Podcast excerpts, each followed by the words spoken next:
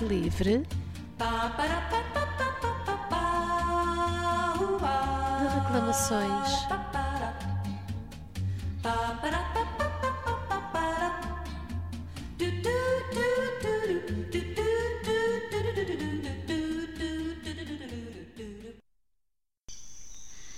Epá, está-se mesmo bem aqui no Parque Municipal Carlos Hidalgo Gomes Loureiro, não é? O que é que estás para aí a dizer, pá? É o nome aqui do Jardim Municipal. Não havia nome mais complicado. Opa, era o nome do gajo que fez mais força para a sua construção, acho que mandou na Câmara nos anos 30 do século passado. Ok, mas mesmo assim podiam só colocar o primeiro e o último nome, por isso é que nunca ninguém se lembra do nome do parque. Epá, nesse aspecto tens razão, pá. Mesmo assim, acho que o parque já viu melhores dias. Já viste o animal que está ali junto à gaiola a olhar para nós? Ia jurar que era um canguru, mas como não estamos na Austrália. Shhh, pá, deixa lá o bichano. Não vês que isto é prova que temos um ecossistema urbano verdadeiramente maduro? Ah, bom, se assim é, tudo bem. Epá, mas agora por falar em animais, pá. O que o Montes precisava para se desenvolver era de um aeroporto low cost. Epá, o que é que estás para aí a dizer? Então trazer aqui para a base aérea do Montijo os voos low cost, aqueles baratinhos. Estás maluco ou quê? Já viste que se acabava o sossego daqui da vila? Cidade. O quê? Montijo, já é cidade. Mas quando é que isso aconteceu? Há pouco tempo, só para aí há 31 anos. Deves estar a brincar. Verdade, verdadeinha. Não reparei em nada disso, vejo tudo na mesma. Então e a ponte Vasco da Gama? Olha, eu não sei se a ponta é do Vasco. Ele pelo menos não me avisou de nada, mas que se gama. Não é isso, moço. A ponte, a nova ponte, trouxe muita gente para a terra. Aonde? Então não vês os bairros à volta da cidade que cresceram como cogumelos? Mas qual cidade? Montijo, porra. Ah, é sim, é verdade. Mas essa malta é toda estrangeira, nem sabem o caminho para o mercado municipal. É, é facto. Pá, no entanto, o Montijo tornou-se a cidade mais atrativa de Portugal continental. Espera lá, como é que é isso? Então, pá, ainda não viste os cartazes que a Câmara distribui aí pelas ruas todas com isso? Eu não, eu costumo andar a olhar para o chão para ver se encontro alguma coisa, mas em que é que se baseia a Câmara para dizer isso? É pá, espera aí que eu tenho isto apontado que eu não sei de cor. Ora, deixa cá ver. Ah, num relatório do INE intitulado Cidades Portuguesas, um retrato estatístico, que foi baseado no censo de 2011 e divulgado em 31 de outubro de 2014.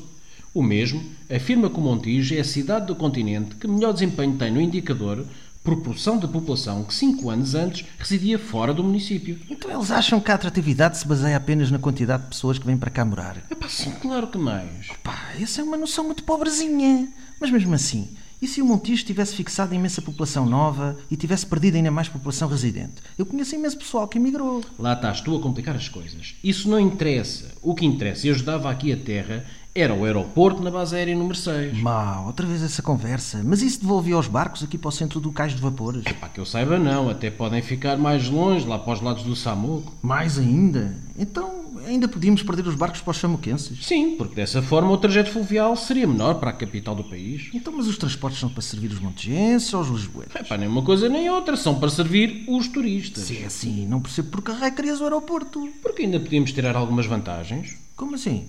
Então, aquilo era dos voos low cost, certo? Certo, É daqueles voos tipo muito baratos, certo? certo. E ficava ali junto ao Seixalinho, certo? É pá, certo, certo. Então, quando faltassem os barcos, a malta apanhava o avião logo ali ao lado e ficava baratinho. Ah, faz sentido. Pois pá, era uma forma de dinamizar aqui o mercado dos transportes coletivos de passageiros.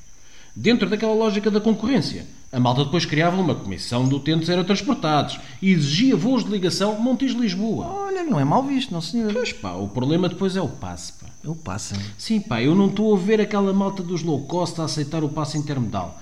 Até os TST nos obrigam a tirar outro título mensal para andar nos autocarros aqui da podra. Pá. Pois é, pá, mas a comissão trata disso. Pá, não sei, pá, vai ser difícil, pá. Então, mas essa cena do low cost tem fiscal? Fiscal, é pá, nada disso, pá, só tem hospedeiras. Então, a malta entra de socapa e não tira bilhete. Ah, pois, está bem visto. O problema é o check-in. Quem é esse gajo? Oh pá, não é um gajo, pá.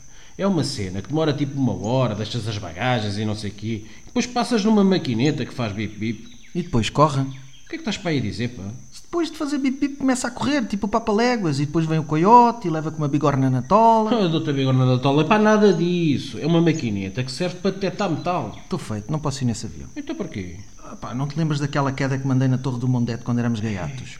Para me arranjarem, enfiaram uma placa de metal na tola, mais três parafusos na omoplata e cinco cavilhas na perna. Ei, pá, é verdade, pá, já nem lembrava disso, pá, que chatice, pá. E se aquilo é demora uma hora só para entrar no avião? Dava tempo do barco ir e vir a Lisboa, se calhar não ganhávamos grande coisa. pá. Pois, desse ponto de vista, tens razão. E depois, já viste os problemas que podiam surgir? A segurança, a poluição e o fim do sossego da nossa pacata vila? É para a cidade, porra. Tudo isso.